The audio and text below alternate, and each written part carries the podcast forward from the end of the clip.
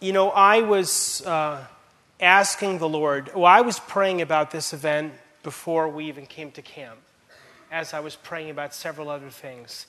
And up till now, I have to say, God has answered a lot of prayers. And I want to tell you, if you don't know, that every evening at the prayer meeting and probably in the morning at the prayer meeting, specific names are raised up in prayer for God to touch individual hearts. And I know that some of your names have been spoken in prayer. And always, in general, there are prayers raised for the Holy Spirit to work in the lives of our young people, because you're such an important asset to the church. As I was um, asking the Lord and wondering what should be the topic for this evening and looking for some direction, um, there was a conversation I had last evening that kind of changed my mind. And I feel this is of the Lord to take this particular path.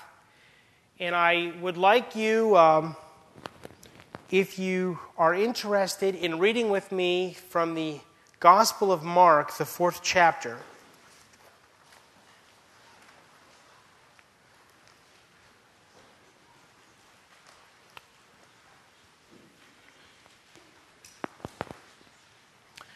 the reason why we're reading this particular chapter is we're going to be reading the parable about the sower and the seeds. And I have noticed in the past several inspiration hours that the Spirit is really working in our midst and has touched already the lives of a lot of people, and they have heard God's call. And the question that I asked myself is, what kind of direction does the Bible give us for people who have received God's call and what they should do with it?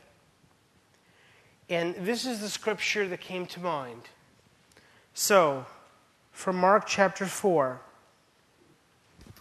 And he began again to teach by the seaside, and there was gathered unto him a great multitude, so that he entered into a ship and sat in the sea, and the whole multitude was by the sea on the land. And he taught them many things by parables, and he said unto them in his doctrine, Hearken, behold, there went out a sower to sow. And it came to pass as he sowed, some fell by the wayside, and the fowls of the air came and devoured it up. And some fell on stony ground, where it had not much earth. And immediately it sprang up, because it had no depth of earth. And when the sun was up, it was scorched. And because it had no root, it withered away. And some fell among thorns. And the thorns grew up and choked it, and it yielded no fruit. And other fell on good ground, and did yield fruit, that sprang up and increased, and brought forth some thirty, some sixty, and some an hundred. And he said unto them, He that hath ears to hear, let him hear. And when he was alone, they that were about him with the twelve asked of him the parable. And he said unto them, Unto you it is given to know the mystery of the kingdom of God, but unto them that are without, all these things are done in parables, that seeing they may see and, perce- and not perceive, and hearing they may hear and not understand, lest at any time they should be converted, and their sins should be forgiven them. And he said unto them, Know ye not this parable? And how then will ye know all parables? The sower soweth the word, and these are they by the wayside, where the word is sown. But when they have heard, Satan cometh immediately, and taketh away the word that was sown in their hearts.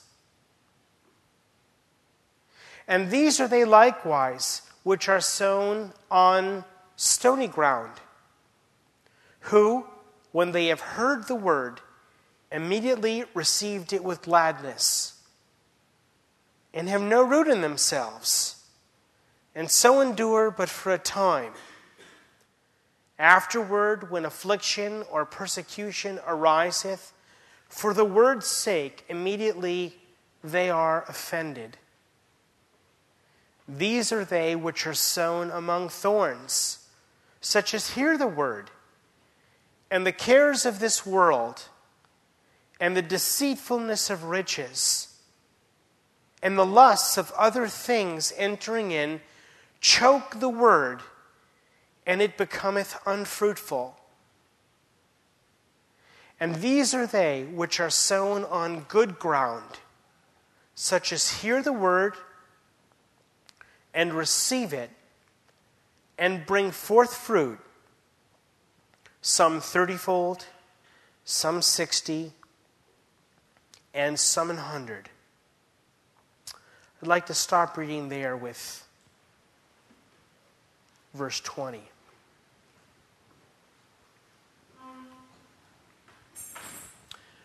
Want to do a uh, a quick poll. How many of you feel that it is a relative easy thing to convert? How many feel that it's an easy thing to convert? Be honest. How many feel that it's a hard thing to convert? Wait a minute here. I didn't. How many of you don't know? How many of you think it was a poorly posed question? Okay. These are. Uh, you know what? This is what I would call a paradox. Because let me in on let you in on a secret. Converting is a very easy thing, on the one hand. Converting for many of us can be a difficult thing on the other. The truth is, though, God really doesn't mean it to be difficult. But there is one thing that he asks for, and his His standard or his expectation, there's going to be no negotiating with. When somebody finds the Lord Jesus as their Savior, he expects that that life is going to get transformed. That life is going to be completely saved, completely changed. The Bible says made anew. I can tell you something from my own personal experience. I came to camp a lot of years, and I heard God speaking to me, calling me to Him. But my brain was messed up for a lot of years. That didn't allow me to embrace a simple faith. You know what? I couldn't believe that this, that God really meant this for me. Oh, I believed some framework that he had saved men, but I knew what I was like on the inside. And I had a lot of doubts about myself and lack of security on whether or not he would really be interested in a person like me. And it took me, unfortunately, until the age of twenty-two. I was a, uh, a sophomore in college before, for me, one camp just brought everything together. I hope many of you were going to um, be kinder to yourself than I was. But one thing that I did experience is how Jesus Christ came into my heart and totally changed me. In those years where I was in the middle and back and forth, you know what I was really afraid of? I was really afraid of going home. I had, I had this feeling that when I came to camp, it was like I was in a totally different world. And I can remember occasionally driving back into the New York metropolitan area. You know, my folks sometimes would want to find out what the weather was going to be doing when we were back, or they wanted to find out what the news was when we were gone. They'd put the radio on. you know, to uh, the local W I N S news station in New York. And right away, when I would hear that radio go on and that news, it reminded me too much of my life. And there were a lot of false starts. Beautiful summers that I shared after camp, but when I went back to school, it was just a different deal. And there was a sister in our church um, who was a grandmother of uh, really our best friends. And she saw all this going on. And um, no, you know what? Actually, there, there are two people that told me the same thing. One was a minister from a different church that already was retired and would come and visit our church occasionally. He got to know me a little bit, and every time he would come, he would want to ask me, "Scott, how are you?" And, of course, I knew what he meant, right? He didn't mean, "How are you?" He meant, "How are you?" Right? And so we would talk a little bit, and he would keep on telling me, "Scott, you're making this way too hard. You're making this way too hard." And then this, you know, grandmother of my best friends, I was discussing this once with her, and she told me the same thing. She said, "Scott, it can be the easiest thing in the world, but the only thing that God requires is that you've just got to give up. You've got to give up and let Him come in and change everything." And, you know, the truth is, up to that point, there was a lot that I wanted to try to figure out and understand ahead of time. And this was like a first step in faith for me to just open my book up and say, "God, let's pretend right now that I don't know anything. I've never heard anything about your word and salvation. And you just lead me and guide me every step of the way and teach me as if I didn't know this."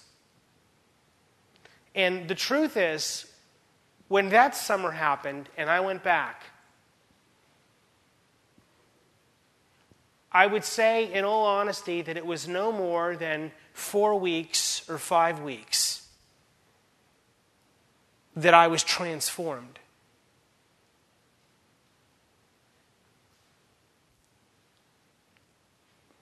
Some of the things that I did that um, I knew were different, I never wanted to spend time alone with myself before that. You know, I wanted to do things, going out for ice cream, going here, we're going to take a walk on the Palisades. You know, this night we're going over here, we're doing this.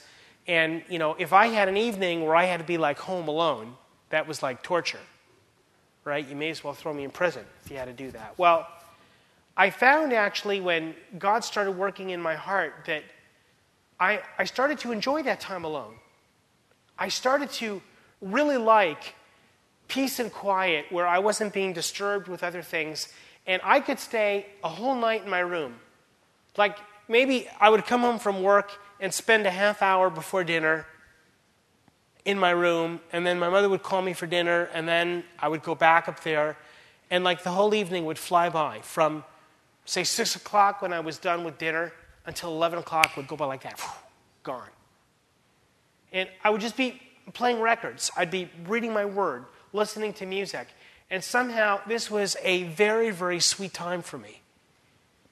And as this was happening, I remember thinking to myself, "Man, what got in you? You know, I mean, what?"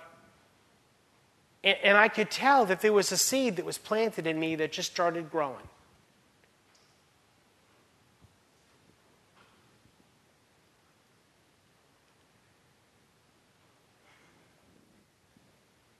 The truth is, though, when God transforms us from the inside out, there are certain things that we're going to read with each other now that I want you to understand are really important. As God has called many of you in this camp, the last thing anybody wants is for your experience to be like some of the ones that we read. That your heart is either hard or dry or stony, or some of the examples that we read. That would be really, really sad. And for those of us that know that some of you are called, we're already praying now for you that your personal experience would be one that would bring forth fruit. But let me recommend something. You know what? Um...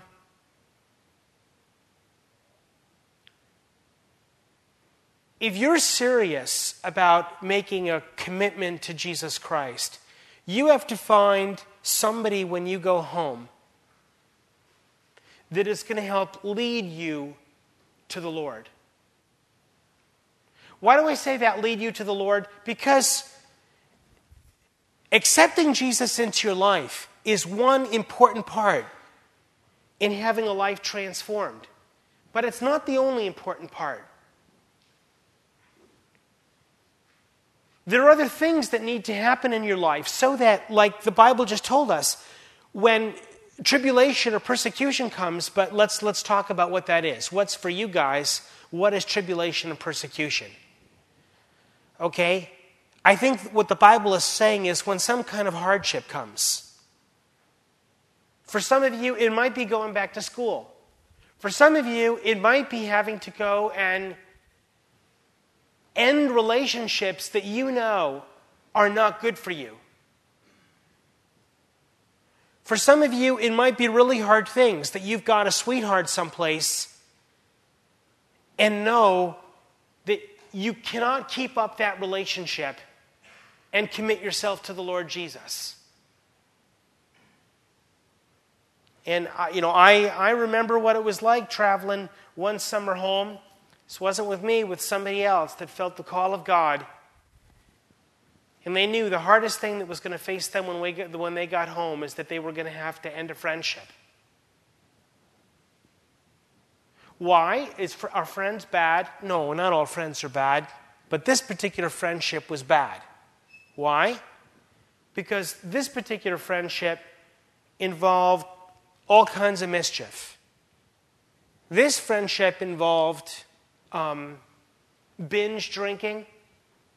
This friendship involved um,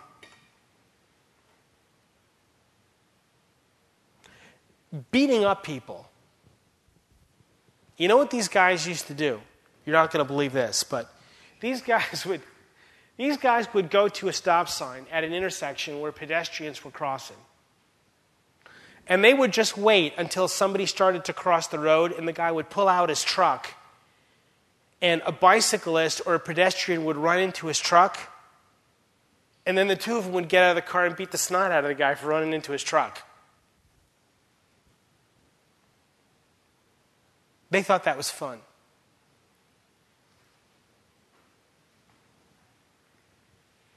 Well, you know what? When the one of them was here at camp, they knew that that kind of friendship had to go.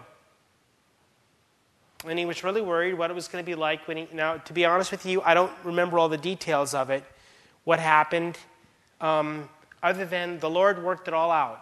And, you know, believe it or not, I think that week that he was at camp, something had already happened in the friendship that week because his buddy wasn't running around with him, so he started running around with somebody else. And as it turns out, when he went and spoke with him about it and said, look, we got to stop this, it turns out that that relationship didn't mean that much with this other friend anyhow. He was already on to somebody else. And it turns out, actually, all those worries were in vain. God had just totally worked it out.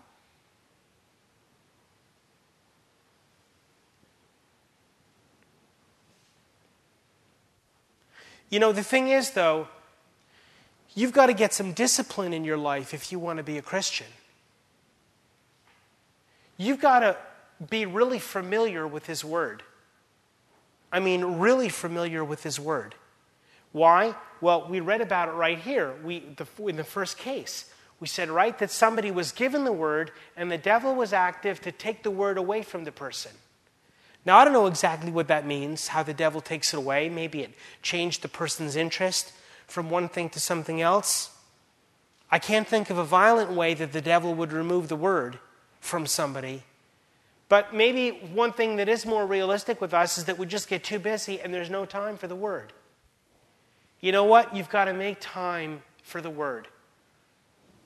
You've got to make time to learn what God's Word teaches and let that soak and seep into your life. Now, I want to recommend you to find somebody else to help you with this, because it just helps keep us honest and it helps make it regular. You know, that person ought to ask you, look, are you really committed to this? Do you want to do this? If you say, yeah, I want to do this, you know, then really the person ought to let you know, okay, well, then we're going to do this weekly or we're going to do this whatever. But, but I want to ask you, do you really want to do this? Because I'm not going to force it on you. You've got to tell me that you want to do it.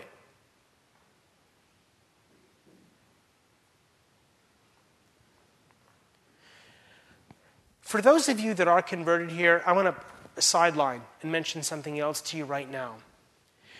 If you are in any kind of relationship with younger people who are unconverted and you want to lead them to the Lord, God bless you. Okay? That is a very noble work. And that is something that I know makes God incredibly happy. But let me tell you at the same time, you have an awesome responsibility to train them well. Train them well. We just read here in this scripture what happens to some folks in their lives. And I want to ask you this. Do you want to be responsible for helping lead somebody to the Lord, and it turns out in the end that you didn't do your job? That the Spirit is going to come to you and ask, you know what? Your heart was willing. But in the end, you weren't able to help this person know what it was like to experience transformation in their life. You know, that's like an experience that the Bible says is going to burn like hay and stubble. It's something that won't count for anything in the end. So if you don't have any experience in leading other people to the Lord, you better get with the program quick, is my advice. I'm going to help you a little bit tonight with that. Okay? I'm just going to point out some things that the Bible talks about that are different elements of a transformed life. I want to mention something about these things first that people usually didn't think about as lists. You know, this is a list. These are things that we have to do. Let me tell you something. Not one of these things that I'm going to mention now should be considered a list. These are simply different things that the Bible indicates as indications, a litmus test of a life that's transformed. Does that mean every one of these things is going to have equal weight in everyone's life? No, it doesn't. It will not.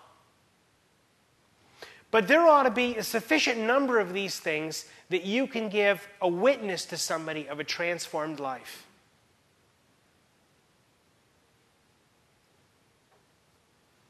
You know, you might ask yourself, what is it that I have to be able to do that God expects of me, you know, before I get baptized? What does God expect of me? You know what He expects of you? He expects you to be able to tell somebody crystal clear of the life-changing event that you just went through. Okay, the life-changing event. This is not about, I went to camp, I got called in camp, I was raised in a good Christian home, I came back, and this year I followed through with what my experience was, and uh, and the Lord gave me peace, and my family is happy for me, and everybody, my church is happy for me, and so on. You know what? That's really nice, but that is not a transformed life. That is not the witness of a transformed life. It might be true that the life was transformed, but that's not a witness of a transformed life.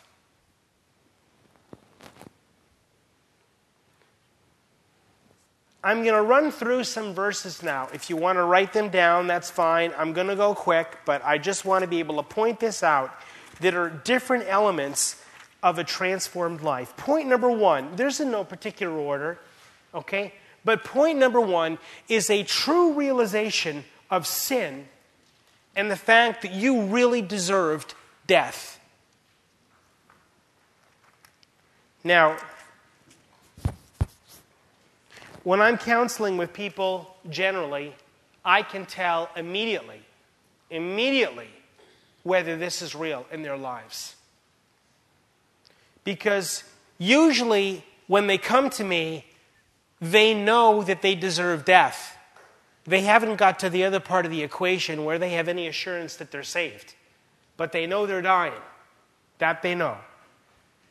Let me read for you from Romans chapter three, verse twenty-three. For all have sinned and come short of the glory of God. Romans six, twenty-three. For the wages of sin is death, but the gift of God is eternal life. One attitude that I think needs to be there in a transformed life is the fact that you really understand what you deserved. Somebody might ask me, well, how does that exhibit itself, Scott? You know, do you expect me to sit for a couple hours in front of you weeping? And that's how you're going to know that I know. You know what? I'll tell you something. The Spirit gives me witness in my life and gives you witness in yours when I talk with somebody else about whether or not these attitudes are there. There's no big mystery. The Spirit speaks things to your parents, to other. The Spirit will speak things to the person who you're working with to help guide you to the Lord. They will be able to perceive things about you. And it's no big mystery whether or not these things are there, because once the Holy Spirit comes into our lives, the Holy Spirit lays us open.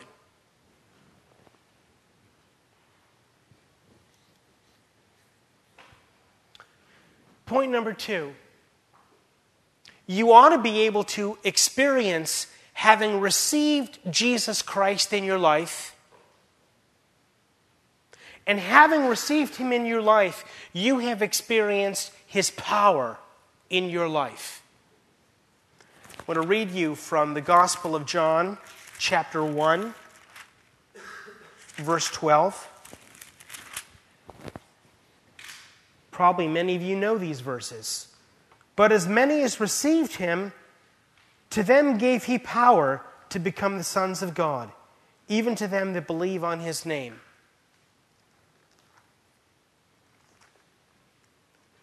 You say, Scott, what does it mean that God has to give me power over something?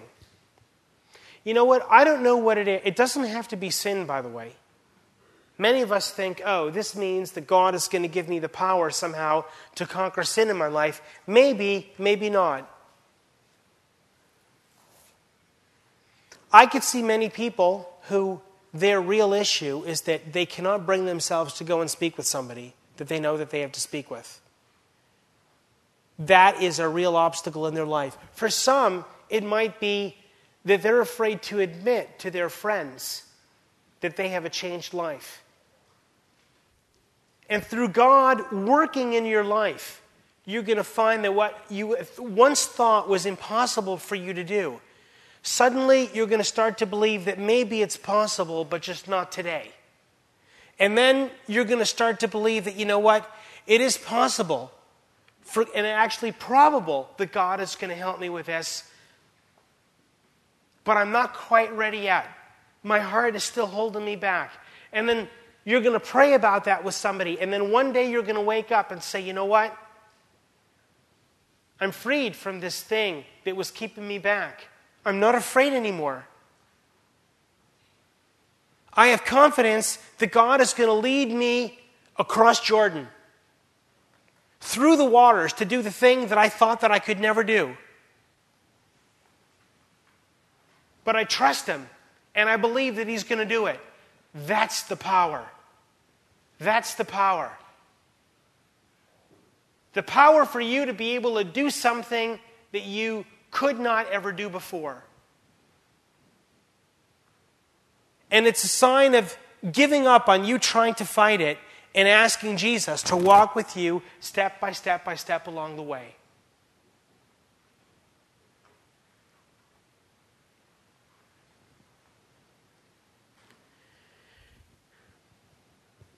I'm hoping that somehow in your life you're going to realize that there are things that you did in your past that were really deserving of a death sentence. And you're going to realize that in having done those things, you are really, really sorry for having done those things. I mean, really sorry. And you know what? Every parent can tell when their kid is really sorry, when they're not sorry, right? No, again, there's no, no mystery. There's no big magic about it, okay? You can tell when suddenly something changes and somebody is really sorry for something, okay?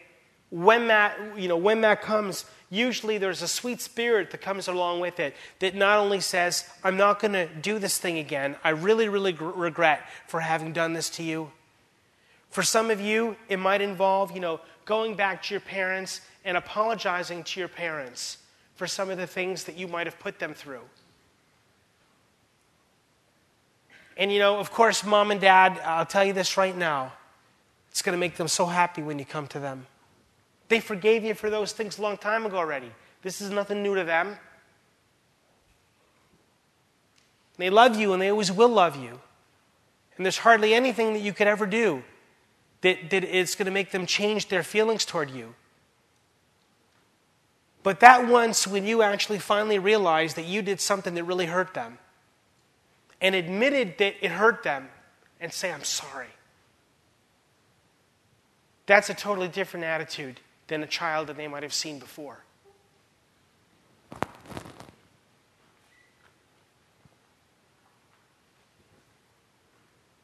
One aspect of having a godly sorrow is that God will put in our heart a burden to sometimes try to make right on things that we did wrong. You know, and let me tell you something, one thing in my experience. I was t- telling you about this older brother that came to our church that, that lived someplace else. Um, I'll tell you who that was. Most of you don't know who he is because he's already passed on, but this was Charlie Getz. You know what? I remembered sometime when I was about six or seven years old. They, well, I don't know, maybe, you know. Anyway, I was young, okay? They came to our church, and a bunch of kids were fooling around his white Cadillac. His grandchildren were there with me. We were fooling around the Cadillac. I'm sitting in the driver's seat playing with all the buttons, you know, all that jazz. You know, put the window up, put the window down, put the window up. All of a sudden, smoke is coming out of the door. Like, whoa, you know. The motor got burnt out, okay?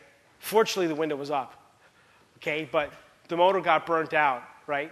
So what do we do? Quick, let's go play something else. Shh, close the door, you know, move on. When I was about twelve or thirteen, when he came, I told him, Charlie, I was, I was, um, I burnt the motor out in your window, in your car. He said, oh, Scott, you know, I don't even remember that. Well, I said, take my word for it. Once you came to New Jersey and the motor got burnt down in your car, it was me. He said, you're long forgiven for that. Well, you know what? Later on, when I was older and I was working, that experience came to back, back to me. He said, you know what? I never paid Charlie for that. I never paid him for that. I, I, I worked for an uncle of mine who had a gas station. I was pumping gas. And uh, I asked him, you know, how much does a motor cost on a, on a Cadillac? He told me. So I sent Uncle Charlie uh, the money, wrote him a nice letter, said, I'm really sorry that I did this. What do you think happened? I'll, I'll, I'll, somebody guess what happened. Sent the money back. He sent the money back, and what else do you think? Pardon? Oh, that would have been nice, but no. He said, give me more money. No, he sent me a letter back. And in a nice way, what he said was, how dare you? How dare you? I already forgave you once for this, and I told you that I forgave you for this. And now you send me money? He sent it back, and he said, sorry, this, this transaction w- was already over years ago. But you know what? There's something else that he that a little bit came along with this. He, he realized, and he told back, he said, Scott, if you think that you're going to try to earn something from doing this, you got it all wrong. You can't buy my forgiveness. My forgiveness is something that I give to you freely. So do something else with the money. Well, you know what? I realized a little bit, maybe he was right, that sort of what I want to do a little bit was to buy my forgiveness. But that's not what a godly sorrow is, and making right on the things that you've done, you've done in the past. It's not about trying to buy your way back. It's simply this attitude that where you've wronged someone, you just want to try to make it right, as right as you can. There's some things in your life that you can make right, and there's some things that you can't make right right away. And if there's something in your life that you feel that you need to make right and you can't, maybe the other person, you know, there's all kinds of situations that happen. Well, God is just going to look at your heart. And, and he just wants to see that that attitude is there. You got to try. Try to make right. And if it doesn't work out for some reason, then leave it at the feet of the Savior and, and, and move on and let him work it out. But he wants to see if you're really interested in trying. You know, because it's simply the sign of a tra- one of the signs of a transformed life. The Bible says that you have to be willing to confess your sin. Yes, you, I mean, why do you think the Bible wants us to confess our sins? Why?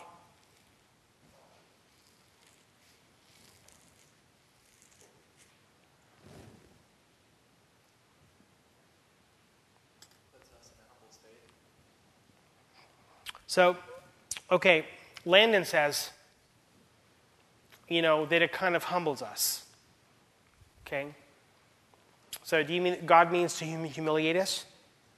Is that is that a fair statement, or that's an unfair statement? He wants us to have an experience. Okay. Who agrees with Landon? Who disagrees with Landon? What do you think? I think it's more to keep us from being isolated.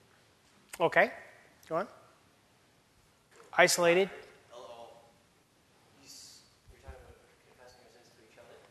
Well, to anyone. To anyone? Yeah, well, when you confess your sins to other people, it removes that barrier that Satan tries to put in there that, oh, you're the only one who's done this, and you're never, ever going to be forgiven for it because you're the only one, and it's such a horrible thing. And then you go to this person and you're like, I'm sorry I did this, and they're like, I've done that too, and you know, I can relate. And then suddenly, instead of having an enemy, you just gained a close friend because there's some common ground there. And we've opened up to each other, and it's all that much more open. Right, of course, you're, you're both right, right? It's not a matter of one being right and one being wrong. They're, they're, again, it's a paradox. They're two aspects of the same thing. Sure, God wants to know if we're humble enough to admit that we've done something wrong. If we can't admit that we did something wrong, then uh, there, the, I mean, then then then we haven't understood one thing about what Calvary's cross is.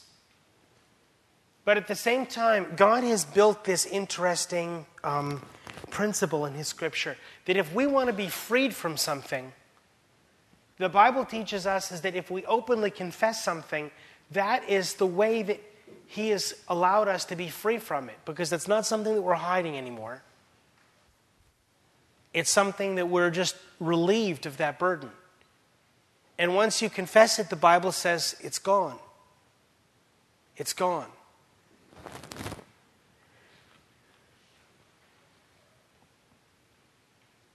You know, I I want to I want to read you uh, the verse for that. I'm you know I'm trying pretty hard to to try to substantiate each of these things with what the Bible says. You know what? Especially maybe for some of you who are active in trying to counsel other people. Um, you ought to really know exactly what the Bible says about these things, and I had it and then just lost it a second ago. I'm looking now at First John one nineteen. No, that's not right. First John one nine, let's try that.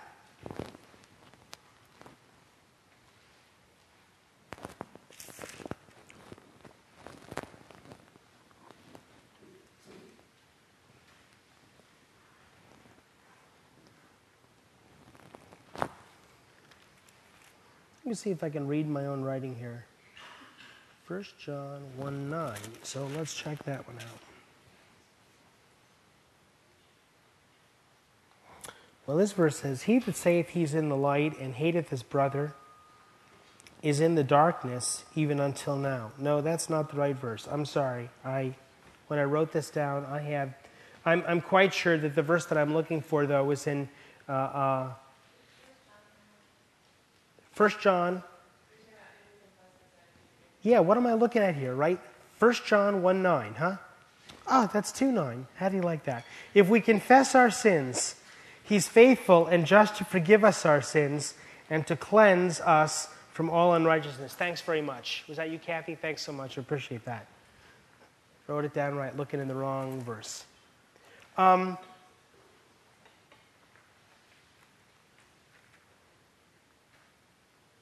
one aspect of finding the transforming power of Jesus is to be able to discipline yourself to reject certain things that are not good for you. to reject certain things that are not good for you. I'm not going to go on a list as to what those things could be because it could be endless.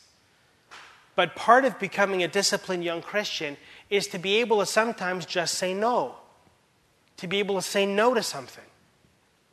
And you know what? Before we have Jesus in our hearts, it's tough to say no to things because we don't have power to say no. But there comes some time when you're really going to seek the Lord that He's going to give you the power to say no. And I don't know what that thing is again, but it's likely going to be something very tangible for everybody that they are going to be able to say no to.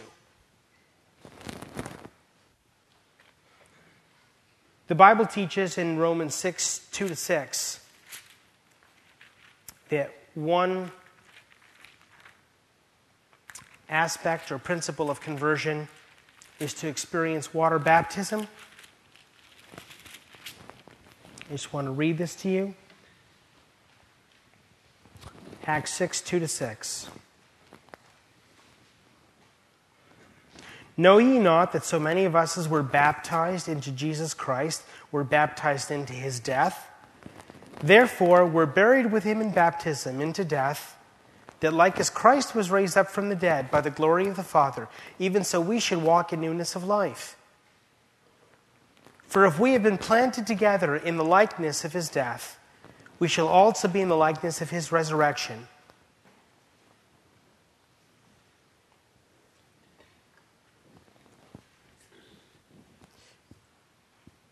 You know, um, I was pondering really in my heart whether or not it was the right thing to talk about something tonight that you guys would find entertaining. You know, I could have done that. I could have done that. Um, but the Spirit just told me that wasn't the thing that was needed. That you guys maybe were going to fare better with some straight talk about what it means to follow through on the call of the Lord Jesus in your life. And for some of you that might be counseling other people, please take it serious. Please take it serious. You know, I can, um, th- this is just a, a, a, a picture that I want you to see. One of the things, one thing that I really enjoy is things about the Civil War, okay? I'm kind of a history guy, and I love stuff about the Civil War. And I remember um,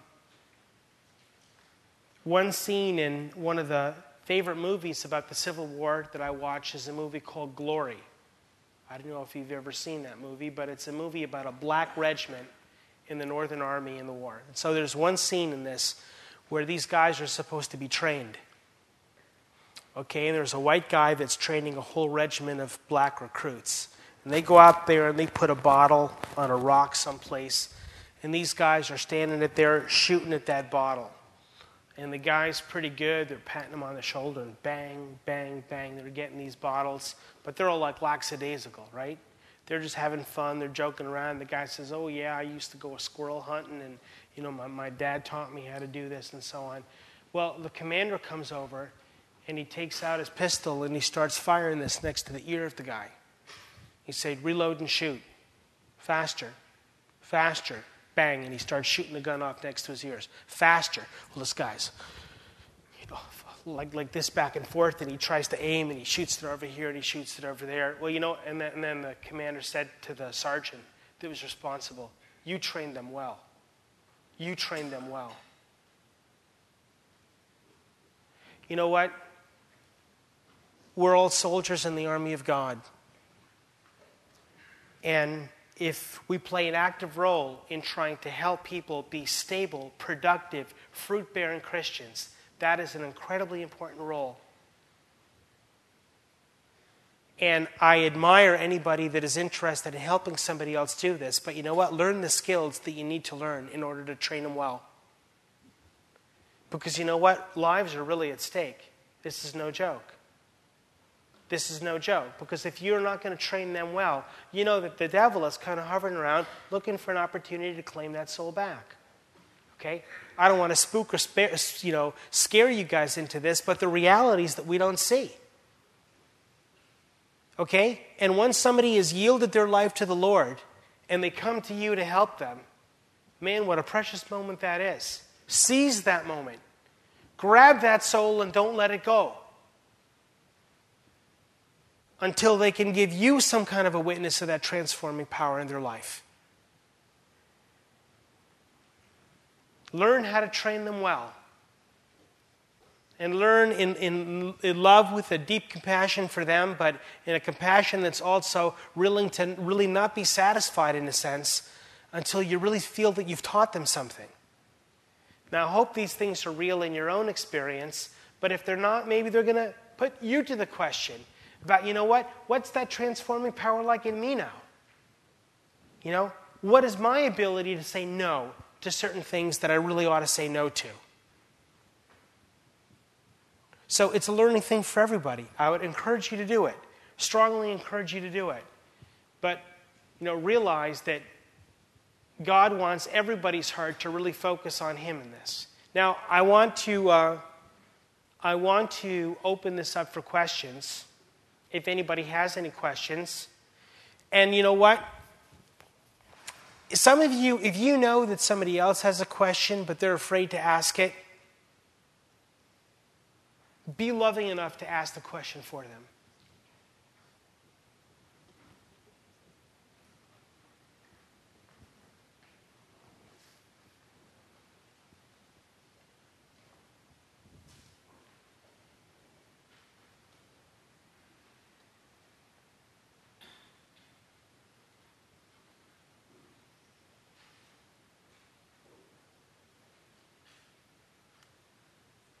Landon. Thank you, Landon. Thank you.